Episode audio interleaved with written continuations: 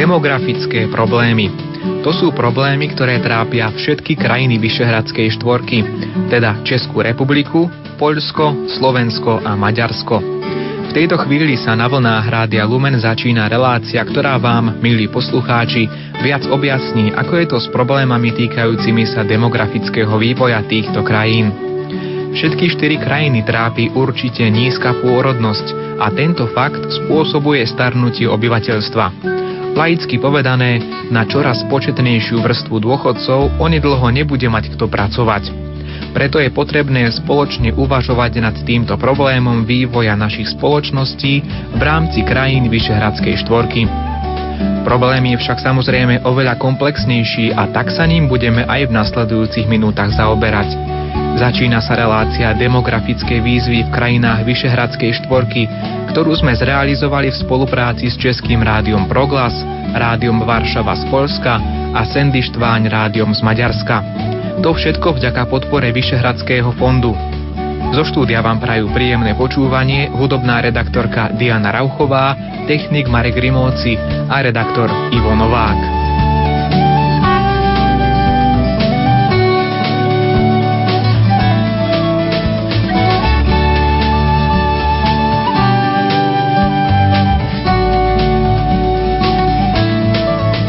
Jedna otázka, štyri odpovede. Taký je oficiálny názov projektu, ktorý nám napovie čosi viac o problémoch krajín Vyšehradskej štvorky.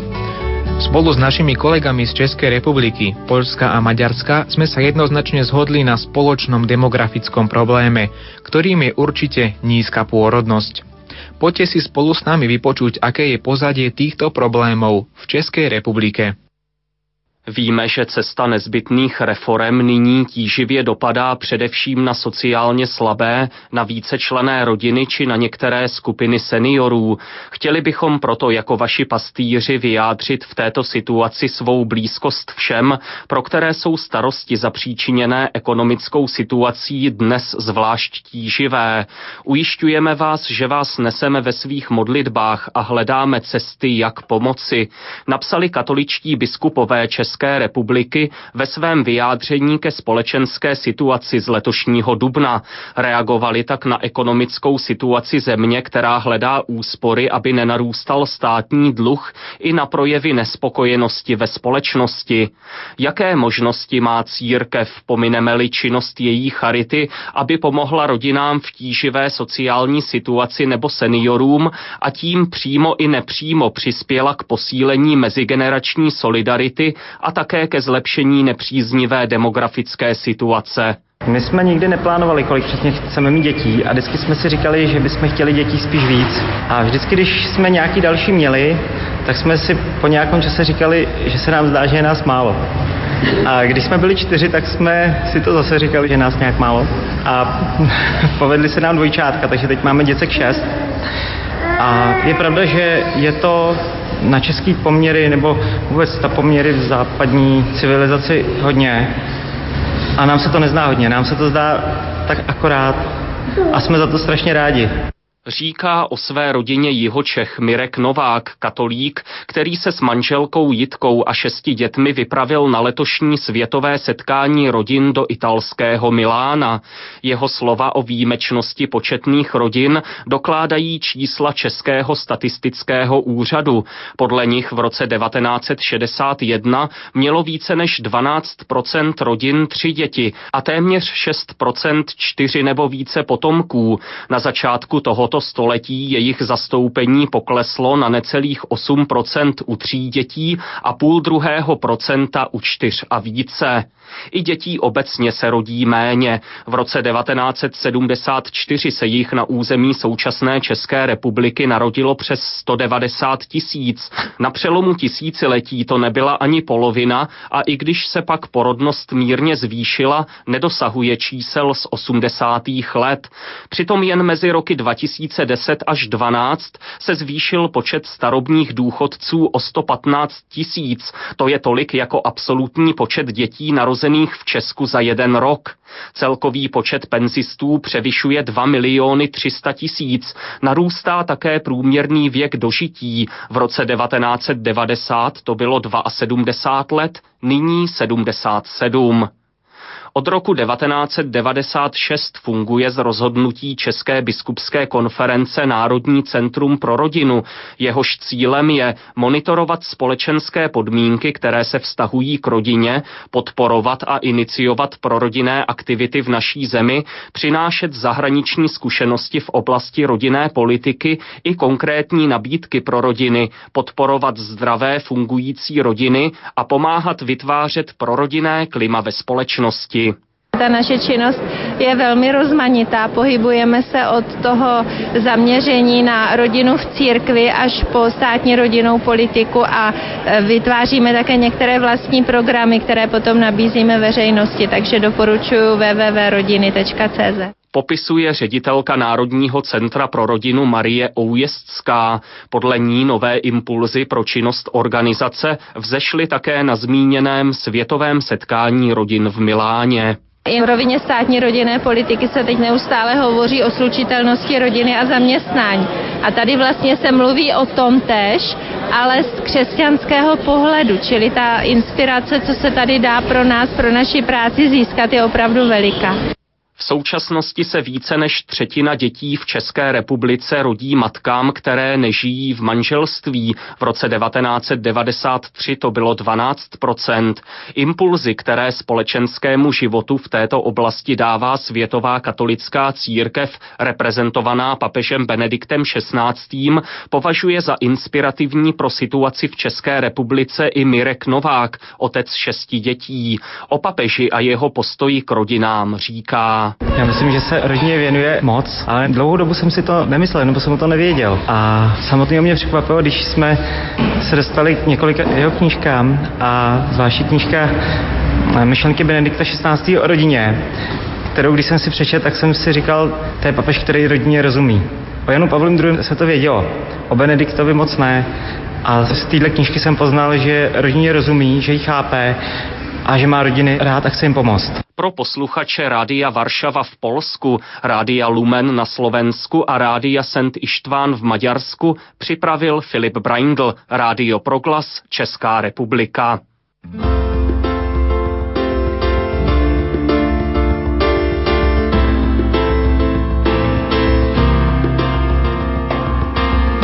Pod jednou stejnou oblohou, ve stejnou dobu lidi jdou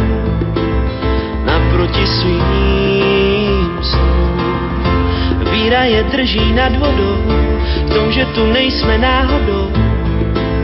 Věř andělů, co tu zkoušej dá, životu mír a řád. Denodenně míš svůj cíl, tak už se narovnej jen říkám, na malou chvíli smíš tu být, tak ty šanci jméno dej, prožij lásku, poznej pláč, jenom tak zjistíš, to seš zač, z málo získej párkrát víc, ať si jednou můžeš říct, díky úspěchu znám pád, a taky to místo, kde mám stát.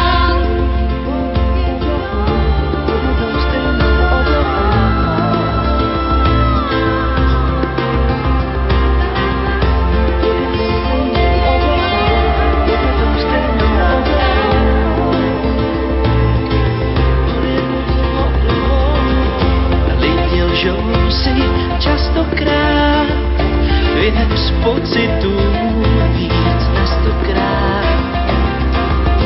Douhoufem po stopách dál nevidí nic, nevědí. Moři lásky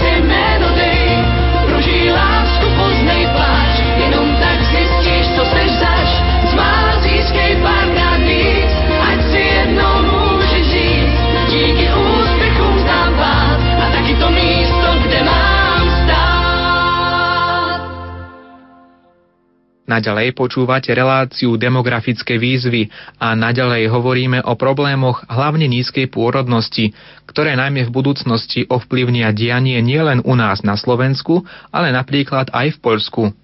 Poďme sa pozrieť na situáciu v tejto krajine. Slovo má Irene Jabloňsky, podnikateľ, živnostník, odborník Centra Adama Smita vo Varšave, člen Rady Centra a líder spoločenstva pre strategické poradenstvo Dzisiaj funkcjonujemy w dwóch takich e, niedobrych e, symptomach, e, mianowicie zmiany kulturowe i zmiany postaw. Co Dnes žijeme medzi dvoma nezdravými symptómami. Kultúrne zmeny a zmeny postojov mladých žien, zvlášť v zámožnejšej časti obyvateľstva a medzi vzdelanými ľuďmi spôsobili, že sa nechcú tešiť z materstva. Na druhej strane ekonomická situácia tých, ktorí by sa deťom tešili, ale nepatria medzi bohatších, spôsobuje, že sa z ekonomických ekonomických dôvodov nemôžu alebo nechcú rozhodnúť pre potomstvo.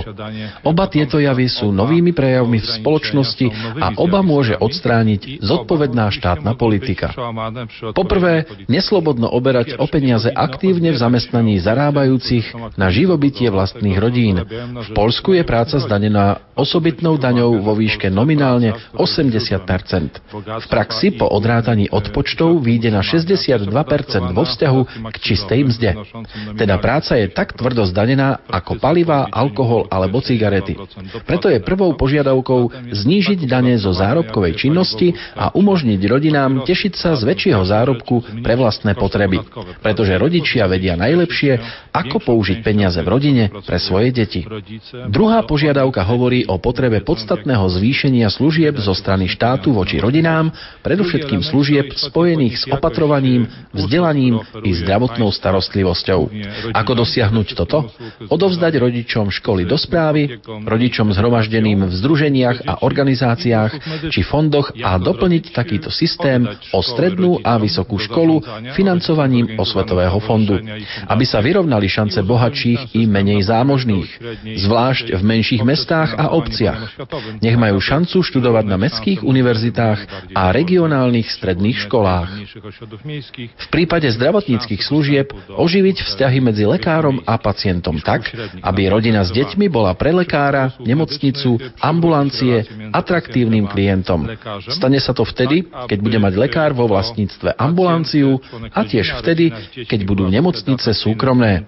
Samozrejme, takúto zdravotníckú sieť musí doplňať kostra z nemocníc vo vlastníctve obce alebo mesta či štátu na zabezpečenie urgentnej starostlivosti, starostlivosti v prípade havárií a zdravotnej starostlivosti ľudí bez právnej ochrany. Žiaľ, žijeme vo svete, v ktorom politici prijímajú definitívne a racionálne rozhodnutia až potom, čo ostatné sklamali. A keďže sa pomaly blížime k momentu zrútenia sa celého systému skúšky zle nastaveného systému zdravotníckej starostlivosti a vzdelávania a vtedy už iste bude čas na zmenu. Oblasť boja o uskutočnenie týchto zmien je poľom pre skupiny, organizácie, náboženské spolky, cirkev, aby sa pre prerušilo zlé fungovanie systému spevňovaného podporou malej časti médií. Tieto médiá si želajú schémy kultúrnych zmien, aby hedonistická paradigma samorealizácie výťazila nad radosťou z detí. Tak, ako to bolo tisíce rokov až doteraz. Na ekonomické posilnenie poľskej rodiny sú potrebné systémové zmeny, skupiny organizovaných obyvateľov, cirkev a s ňou spolupracujúce organizácie, tie musia vplývať na politikov, najmä na poslancov, aby sa seriózne zaujímali o riešenie tohto problému, aby neplitvali svojim úsilím a koncentráciou na populistické a jednorázové riešenia či jednorázovú finančnú pomoc, ale urobiť také systémové zmeny, ktoré v strednodobom a vzdialenom horizonte umožnia priaznivé zmeny v správaní obyvateľstva, ktoré povedú k demografickému rastu ovplyvneného hlavne počtom detí z poľských rodín. Vzdelávanie a dialog organizácií spojených s cirkvou musí obsahovať odvážnejšie formulácie postulátov pre politikov na tieto systémové zmeny. Pretože toto je prvok spoločného života. Života národa nie len v etnicko-morálnych kategóriách, ale aj v oblastiach s vplyvom na našu materiálnu úroveň života. Bez detí, ekonomicky aktívnych o 20-30 rokov, nie je veľa možností na udržanie životného štandardu pre spoločnosť ich rodičov či prarodičov rodičov. standardu życia społeczeństwa rodziców i dziadków. Toľko reportáž z Polska, ktorú pripravila za Rádio Varšava redaktorka Monika Mostovska. Už po pesničke si priblížime demografickú situáciu v Maďarsku. Bo tak mówiąc między nami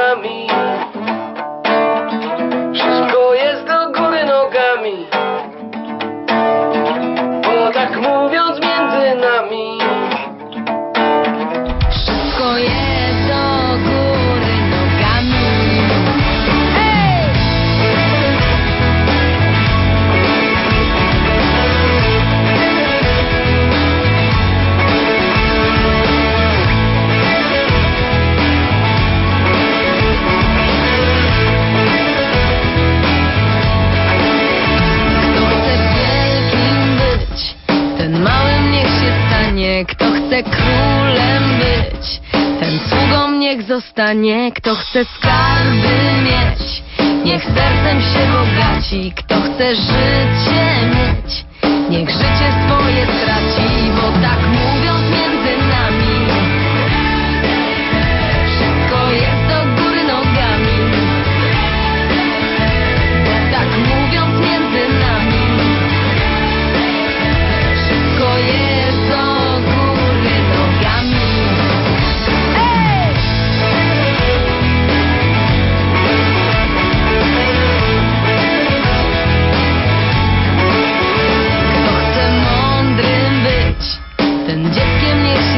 stanie Kto chce pierwszym być Ostatnim niech zostanie, kto chce siłę mieć.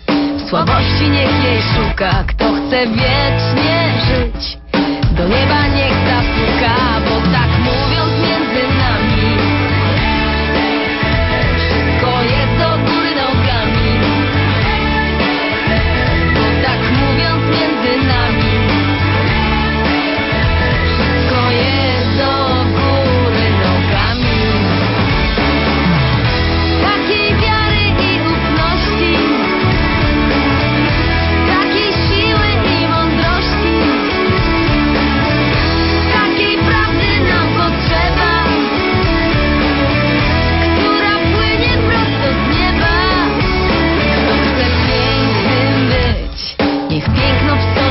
nosi. Kto chce sławnym być, o sławę niech nie prosi. Kto chce wszystko mieć, niech wszystko porozdaje. Kto chce pokój nieść, niech walczyć nie przestaje, bo tak mówiąc między nami,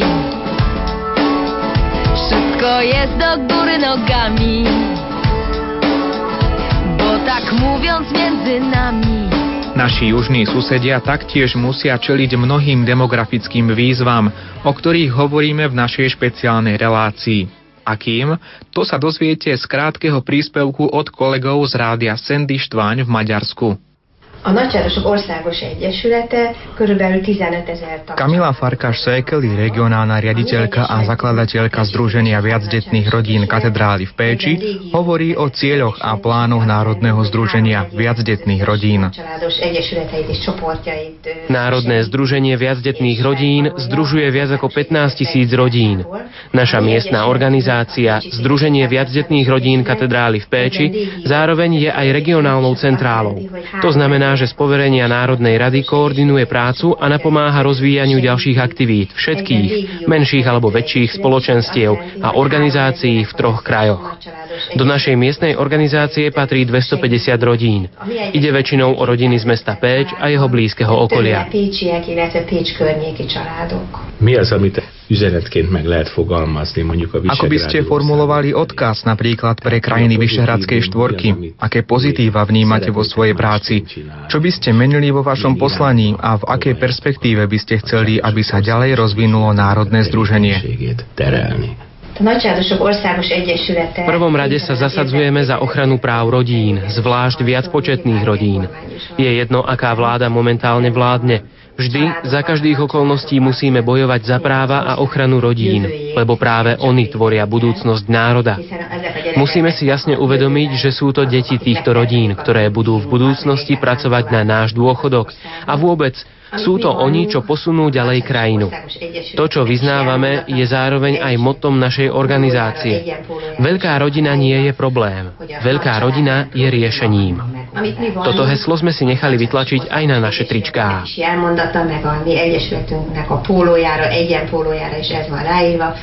hogy a nagy család nem probléma, hanem a megoldás. Államtitkár úr, ismeretesek azok a Mikloš Šoltés, štátny tajomník pre sociálne veci, rodinu a mládež Ministerstva ľudských zdrojov, hovorí o príčinách úbytku obyvateľstva a o možných riešeniach tohto problému zo strany maďarskej vlády. V prvom rade sa snažíme motivovať rodiny skrze finančnú podporu. A nie len snažíme, musím dodať. My to aj robíme. Podporujeme zakladanie rodín a spolu s tým aj prijatie detí. V spoločnosti, myslím si, musíme zmeniť pohľad na rodičovstvo, ktoré nesmie byť chápané negatívne. To znamená, stať sa rodičom a prijať dieťa nesmie sa rovnať dobrovoľnej chudobe. Práve naopak. Musíme sa naučiť chápať, že prijatie viacerých detí a tým pádom viac početné rodiny sú obrovskou hodnotou a bohatstvom spoločnosti. V posledných dvoch rokoch sme sa snažili podporiť viacdetné rodiny a aj rodičov, ktorí vychovávajú deti skrze daňové úľavy a ďalšie s tým spojené výhody. Pre tých, ktorí sa rozhodnú dlhšie zostať doma kvôli svojim deťom, sme pripravili rozšírenú materskú podporu a to na 3 roky. Pre mladé mamičky, ktoré si po niekoľkých mesiacoch alebo roku rozmyslia materskú a chcú sa vrátiť do práce, sme pripravili balíček výhod. Ide o zvýhodnenie zamestnávateľa, ktorý príjme mladú mamičku na niekoľko hodinový alebo inak upravený úvezok. Máme teda aj materiálnu motiváciu pre viacdetné rodiny. Na druhej strane existujú aj iné motivačné faktory, ktoré sa viac dotýkajú spoločnosti ako takej. Napríklad do školských osnov sa včlení povinná výchova pre rodinný život. V rámci sečeného programu kvôli veľkému dopytu sme pripravili 5 miliard forintov na projekty výchovy pre rodinný a komunitný život. Som presvedčený, že tento program podporuje myšlienku, že naša spoločnosť a mladí obzvlášť naozaj potrebujú pomoc pri výchove a príprave na rodinný život. Mladí ľudia v Maďarsku by pred uzavretím manželstva prijali podstatne viac detí, ako sa to v skutočnosti stane potom, čo si založia rodinu. Kde je podľa vášho názoru príčina tohto odklonu? Vnímam viacero príčin. Jednou je určite finančná otázka. Môže to byť aj zdravotný problém, keď niektorý z rodičov nemôže mať alebo splodiť dieťa. Inokedy je to problém, že pár nemôže mať jednoducho viac ako jedno, dve deti. Zo zdravotných dôvodov myslím. Existuje teda mnoho dôvodov. Chcem však zdôrazniť, že sa musíme odpichnúť od faktu, že mladí Maďari chcú mať viac detí. Sú v skutku rodinne zameraní. Toto je najdôležitejšie. Považujem za veľmi pozitívny znak a správny smer údaj, ktorý hovorí o tom, že za posledných 10 mesiacov, teda od júna minulého roka až po marec tohto kalendárneho roka, sa zvýšil zvýšil počet novorodencov o 5,5 Je to určite maličký posun a bude potrebné overovať si v dlhodobej perspektíve, či sa nám skutočne podarilo okrem finančnej motivácie posunúť aj myslenie maďarskej spoločnosti. V každom prípade je to veľmi dobrý znak. Podľa mňa je dobrým znakom aj naša minuloročná kampaň za adopcie. Vtedy sme vyzvali a prosili ženy, aby miesto abortu volili adopciu. Výsledok je viac ako 5-percentný pokles abortov. a száma 5,1%-kal csökkent.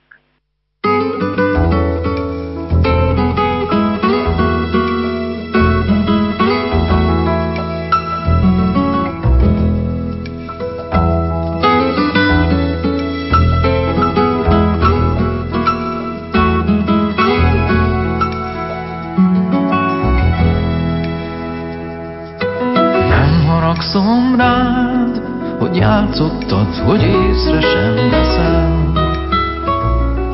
S ilyen olcsó trükkel térítettél el. Nem haragszom rád, hogy egy másik szép lány csak miattad sírt. mindenféle rossz lánynak leírt. Gondoltam néha talán jó lenne, ha senki se őrizne, úgy, ahogy te. Gondoltam néha szabadon jó lenne, mert valamit álmodtam, vagy képzeltem, de nem találtam rá sosem.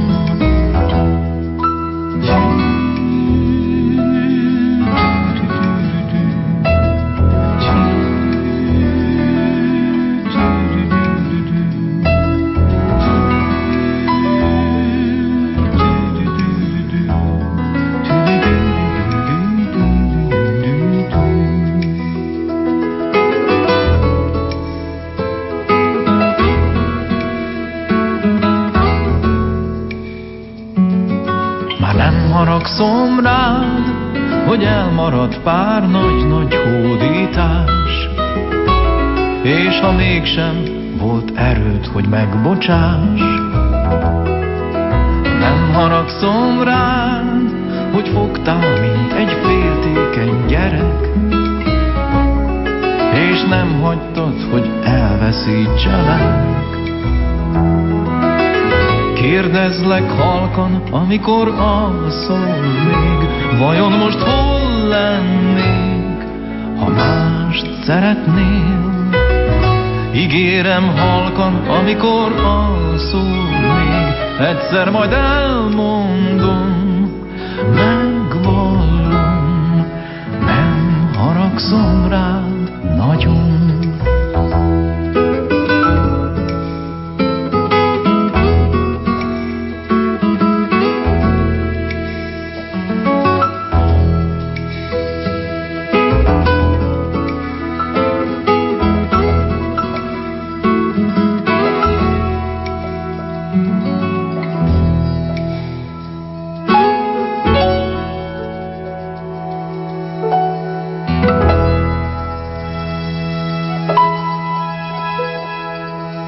predchádzajúcich minútach sme si mohli vypočuť prehľad demografických problémov v krajinách Vyšehradskej štvorky. To, čo máme spoločné aj s Čechmi, Poliakmi a Maďarmi, je určite nízka pôrodnosť. Je to jednoduchá matematika. Znižujúca sa pôrodnosť môže do budúcnosti znamenať nielen postupné starnutie obyvateľstva, ale pochopiteľne i vymieranie. Na rozhovor o týchto závažných problémoch, ktoré sa netýkajú len slovenskej spoločnosti, sme si pozvali otca Mareka Iskru, riaditeľa diecézneho centra pre rodinu Bansko-Bystrickej diecézy so sídlom v Banskej Bystrici. Keď hovoríme o demografických problémoch na Slovensku, teda našou domenou dnes bude hlavne nízka pôrodnosť, tento problém je mimoriadne komplexný. Musíme spomenúť najmä to, že takmer každé druhé manželstvo na Slovensku sa rozvádza a to je skutočným problémom na to, aby mohli byť deti vychovávané v láske, v rodine a aby vôbec teda mohli prichádzať v nejakých podmienkach na svet. No, rodina je matricou identity každého človeka. Je to miesto, kde sa rodí dôvera, autonómia človeka, kde človek sa učí iniciatíve, nezišnosti, konania. Je to miesto integrity, kde zistujeme, kým vlastne sme a čo všetko sa v nás nachádza, rozvoja danej osoby aj spoločenstva, identity, intimity a v skutočnosti aj produktivity. Naozaj sme dneska svetkami veľkého počtu rodín, ktoré prechádzajú veľkou krízou a žiaľ veľakrát táto kríza končí aj rozvodovým konaním. Ja tak e, sledujem aj v rámci činnosti diecezného pastoračného centra obrovské množstvo detí, viac ako 80% detí v priebehu svojho dospievania, teda do svojho 18. roku, nemá možnosť vidieť trvalý a výlučný vzťah svojho vlastného otca a svojej vlastnej mamy. Máme veľké množstvo detí, ktoré vyrastajú iba s jedným rodičom, ktoré vyrastajú v tzv. rekonštruovaných rodinách alebo ktoré vyrastajú bez vlastného otca, prípadne vlastnej mamy.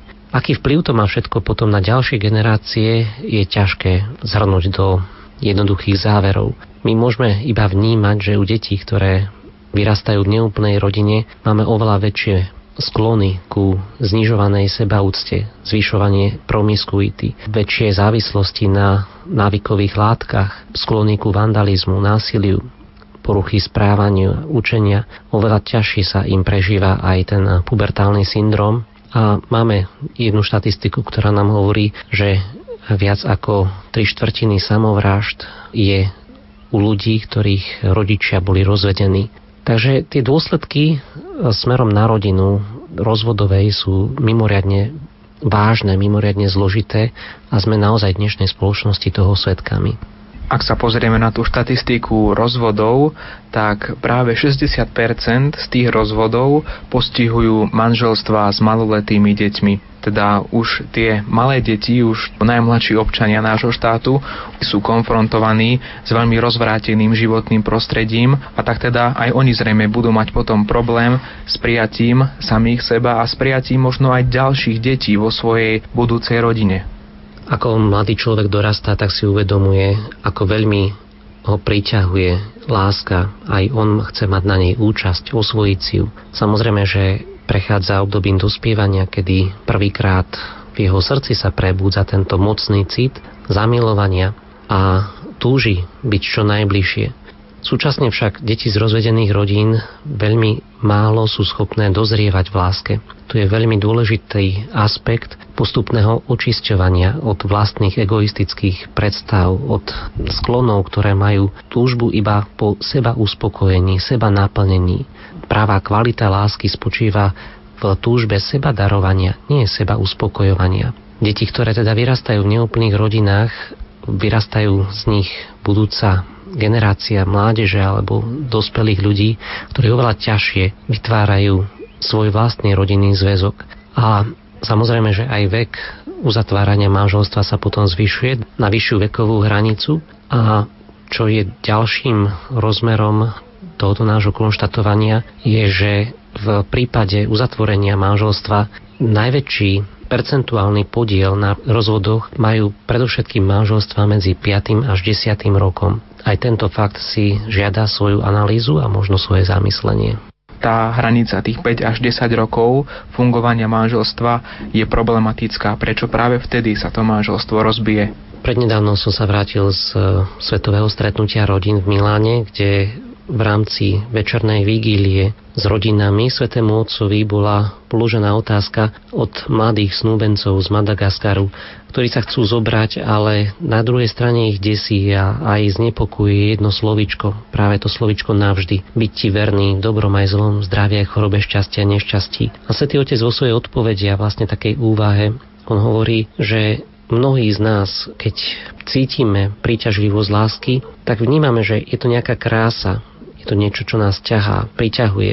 Je to ako to prvé víno, ktoré nám veľmi chutí. Ale skutočná láska má mať úlohu byť učisťovaná, má prejsť cestou rozlišovania, má tam vstúpiť aj rozum a vôľa. V tomto rozmere svätý Otec hovoril o tzv. druhom víne, ktoré je už zrelé, ktoré je fermentované, ktoré je dozreté a hovorí, toto druhé víno je lepšie. Práve medzi tým 5. až 10. rokom sa končí obdobie zamilovania, očakávania, snov, ideálov, túžob. Človek sa ocitá pred realitou a vníma, že tento človek, ktorým žijem, už iný nebude. A je otázne, či v tom veku medzi 5. až 10. rokom manželstva ja dokážem nadobudnúť silnú víziu manželstva, ktorá dokáže prekonať ťažkosti rozumom a vôľou, či dokážem mať víziu, ktorá nie je len moja, naplnením mojich očakávaní, ale ktorá je dobrom pre nás obidvoch, aj pre prichádzajúce dieťa, ktorá dokáže prekonať ťažkosti a je naozaj zakorenená na hlbokej láske. Svetý Otec nás ubezpečuje, že druhé víno je lepšie a vlastne o tom je celé poslanie kresťanstva pomáhať dozrievať v láske. Sme naozaj svetkami, ako každý jeden manželský pár, ktorý chce zostať natrvalo spolu, týmto obdobím očisťovania a dozrievania musí prechádzať.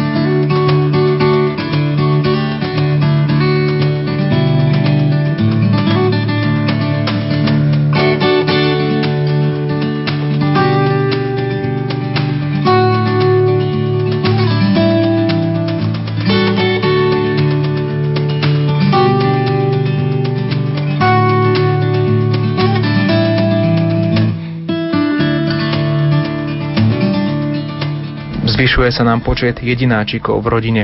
Jednoducho rodiny ako si nie sú motivované, aby mali viac detí. Čím to podľa vás je, že v spoločnosti je takýto trend, že keď už jednoducho tá rodina aj funguje, tak bojíme sa toho, že by sme možno mali 3 alebo 4 deti?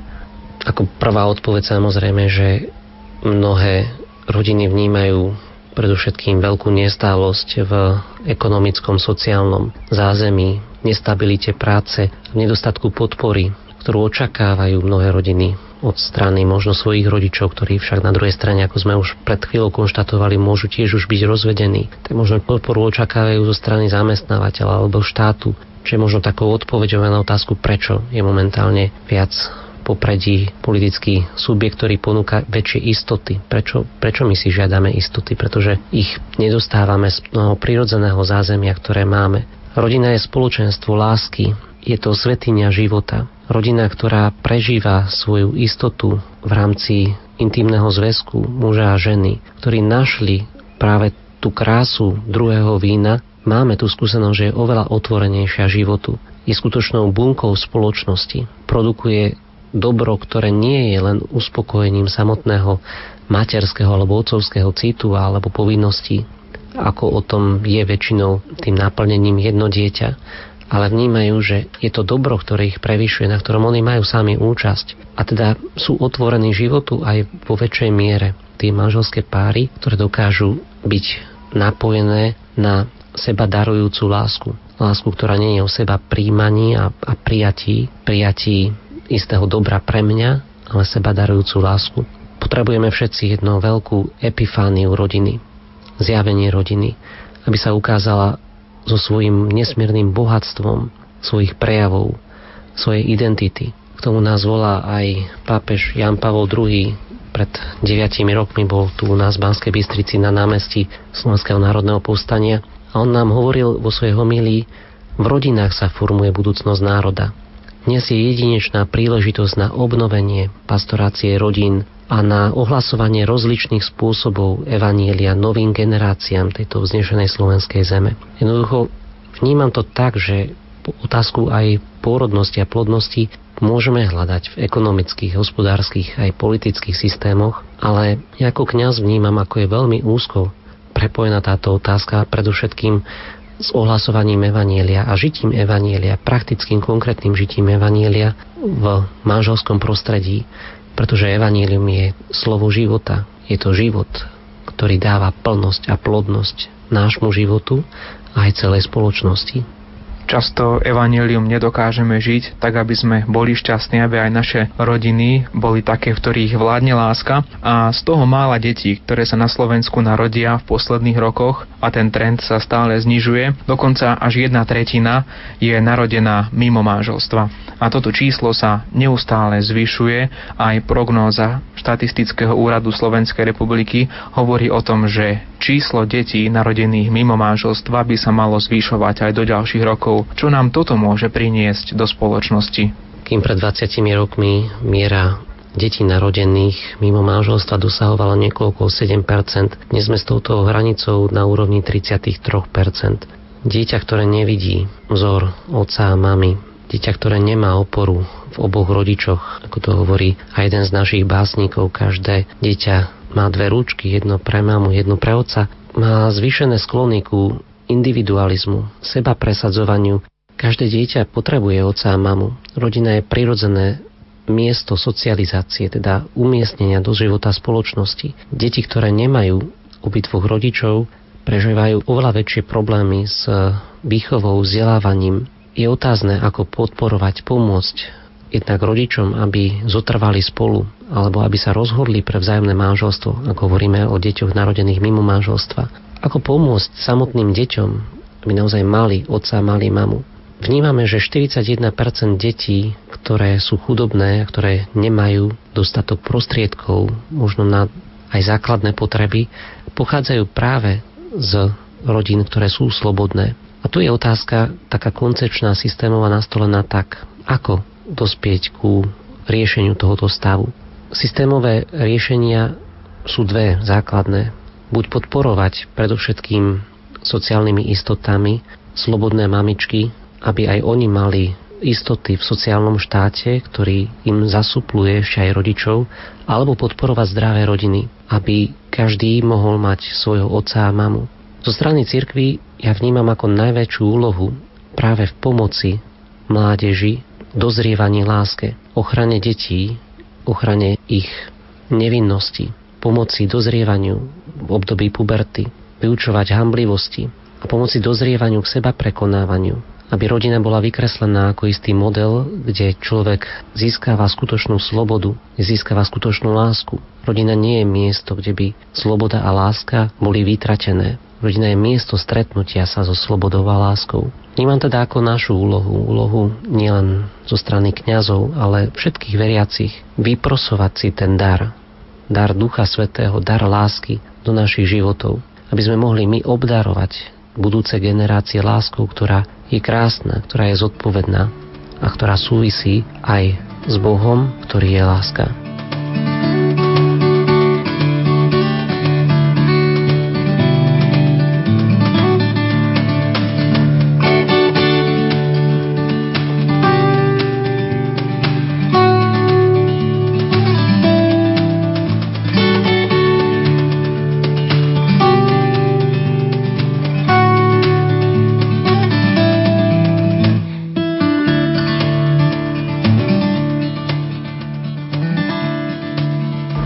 Úlohu ale môžu zohrať v tomto procese nielen kňazi a nielen pracovníci rôznych centier, ktoré podporujú rodinu, ktoré vytvárajú podujacia a podmienky k tomu, aby sa mohla rodina zdravo rozvíjať, ale ako môžu obyčajní veriaci prísť a pomôcť tým svojim osobným vkladom k tomu, aby rodina rástla, aby aj deti na Slovensku pribúdali.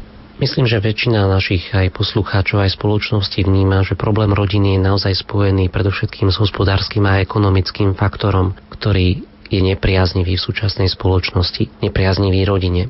Na stretnutí, na ktorom som bol v Miláne, boli rozoberané tri aspekty. Rodina, práca a sviatok. Mňa samého veľmi oslovilo predovšetkým rozmýšľania, rozímanie a úvahy a isté analýzy a štatistiky, ako súvisí prežívanie sviatku s rodinou, s jej integritou, s jej zachovaním rodinného zázemia a s jej aj spoločenským, aj hospodárskym rozvojom. Ak chceme sa teda znížiť na normálnu úroveň bežného veriaceho, čomu by som veľmi chcel pozvať a poprosiť rodiny, je, aby veľmi dbali na čas nedele. Nedela je deň pána, ale predovšetkým aj deň človeka. Je to tiež práca, ale nie je tá fyzická manuálna, ktorá je počas šiestých dní každého týždňa prítomná v rodine, ale je to práca na srdci. Caritas Christi urgednos, láska Kristova nás pohýňa k novým a novým skutkom lásky, k seba prekonávaniu. Čo teda by podľa môjho názoru veľmi pomohlo, je práve dôsledné prežívanie sviatkov ako činnosti a diela na vlastných srdciach. Je to deň, v ktorom človek môže spočinúť v Kristovej blízkosti, ale aj v blízkosti toho druhého človeka, ktorý je v našom rodinnom prostredí. Môžeme ho zrazu vnímať inak, nie cez optiku ekonomického prínosu, ale vnímať ho cez bohatstvo spoločenských vzťahov. Toto všetko je nedeľa. Uvedomiť si, že dôležitejšie je byť v mojej rodine, byť tam, nie je mať. Mať ten posledný model najnovšieho technologického výdobytku, ktorý je akurát prezentovaný na trhu. Naše bohatstvo spočíva niekde inde, ako vo vlastnení hmotných vecí. A toto všetko nám dáva nedeľa. Nedeľa nesmierne obohacuje rodinu, aj celú spoločnosť. Chráňme si nedeľu. Nevyužívajme ju na prechádzky v našich hypermarketoch, ale na činnosť srdca, možno na rozímanie, premýšľanie, čítanie Božieho slova, na skutky konkrétnej dobrosrdečnej lásky voči napríklad najbližším rodinným príbuzným, ktorí sú možno v núdzi, a potrebujú naše vypočutie, možno niekedy ani nie radu alebo hmotnú pomoc, iba vypočuť a čas, ktorý môžeme s nimi stráviť. Aj toto je jeden zo spôsobov, akým sa dá pomôcť. Otec Marek, na záver ešte jedna otázka, alebo skôr aj taký impuls na zamyslenie. Keď sa ešte raz pozrieme do tých štatistík, tak vidíme, že materstvo síce nie je na ústupe, ale odkladá sa do vyššieho veku. A zase na druhej strane, ako sme už aj spomínali v úvode nášho rozhovoru, približne polovica manželstiev sa rozvádza. Z tohto mi vzíde jedna otázka. Bojíme sa rodiny? Boja sa ľudia na Slovensku záväzku? Myslím si, že nie je to strach z rodiny. Rodina vo veľa štatistikách vychádza ako tá najvyššia hodnota. Viac ako 90% ľudí túži po rodine. Vnímajú ako to najstabilnejšie miesto, po ktorom túžia, chcú vytvárať. Ale súčasne ako je správne štatisticky poukazovaná, je tu veľká neschopnosť vytvoriť vlastnými silami práve takúto rodinu, po ktorej človek túži. Toto je pre nás závažná otázka. Ako pomôcť mladým dozrievať do plnosti lásky? Ako ich sprevádzať v ich vyzrievaní, aby si uvedomili, že všetko, po čom túžia, nájdu skutočne v tom nerozlučnom vzťahu medzi mužom a ženou, ich povolaní, ktoré je skutočným povolaním a ktoré je navyše ešte aj darom, ktoré presahuje čisto ľudský rozmer, pretože vo vzájomnom vzťahu lásky medzi mužom a ženou sa realizuje aj duchovný princíp. Je to obraz, ktorý vkladá do tejto lásky Boh sám. On stvoril človeka na svoj obraz ako muža a ženu, požehnal ho a dal mu podiel na plodnosti, ktorou on sám tvoril tento svet. Takže ja by som to charakterizoval, že ako dostať Boha do našich životov, ako dostať tú dôveru, seba darovanie, ako pomôcť zobrať lásku a zodpovednosť za jeden koniec života, ako sprevádzať dospievajúcich aj už zrelých ľudí k dôvere, že práve v seba darujúcej láske, ktorá je neodvolateľným spoločenstvom muža a ženy, nájdu všetko to, po čom túžia, o čom vravia aj štatistiky, že túžia po rodine. Ako ich sprevádzať tak, aby našli vo svojom živote to, po čom túžia. To je úloha všetkých kňazov, laikov, veľká úloha, ktorú majú aj rodičia sami v prebudzovaní tejto dôvere voči svojim deťom. Otázka výchovy totiž to je znova otázkou ako vychovať z môjho dieťaťa budúceho snúbenca, budúcu snúbenicu, budúcu nevestu. Nielen ako vychovať šikovného, inteligentného, možno dobre vychovaného človeka, individuum, osobnosť, ale ako vychovať z neho ženícha, nevestu, to by malo byť našou úlohou, či už je to úlohou rodičov alebo úlohou kňazov. A toto všetko môže byť aj podkladom k tomu, aby sa tá populačná krivka nie zhoršovala, ale zlepšovala. Predpokladom pre takéto zmeny Samotný výsledok je vždy otázkou spolupráce na tej plodnosti, ktorou Boh žehná zem. Milí priatelia, po týchto slovách otca Mareka Iskru sa končí aj naše spoločné uvažovanie o demografických problémoch v krajinách Vyšehradskej štvorky. Príspevkoch z partnerských rozhlasových staníc, teda z Českého rádia Proglas, z Rádia Varšava v Poľsku a Sendištváň rádia v Maďarsku sme mohli počuť množstvo zaujímavých podnetov k riešeniu danej situácie. No v prvom rade by sme mali začať sami od seba tým, že budeme v našej spoločnosti aktívne podporovať myšlienku rodiny ako zväzku muža a ženy. Takýmto spôsobom napomôžeme tomu, aby sa mohli deti v našom štáte vyvíjať v zdravom prostredí rodiny. A tak aj oni raz si budú chcieť vytvoriť takúto rodinu, aby mohli dať život ďalším potomkom. Inak sa skutočne môžu naplniť nepriaznivé predpovede, ktoré hovoria o postupnom nielen starnutí obyvateľstva, ale aj o jeho vymieraní. Nech sa nám teda spoločne darí myšlienku zdravej rodiny ako základnej bunky zdravej spoločnosti neustále podporovať v našom každodennom živote. Relácia demografickej výzvy sa v tejto chvíli končí. Za jej realizáciu vďačíme Vyšehradskému fondu a spolupráci s našimi kolegami z Českej republiky, z Poľska a z Maďarska. Za redakciu Rádia Lumen prispel do výroby relácie načítaním prekladových textov redaktor Peter Kršiak. Preklad z poľského jazyka vyhotovil otec Juraj Spuchľák, riaditeľ Rádia Lumen a preklad z maďarského jazyka otec Robert Jager. A na záver dodajme aj mená vysielacieho týmu. Hudbu do relácie vybrala hudobná redaktorka Diana Rauchová, o techniku sa staral Marek Rimóci a slovom vás sprevádzal redaktor Ivo Novák. Zo štúdia Rádia Lumen vám prajeme naďalej príjemný deň.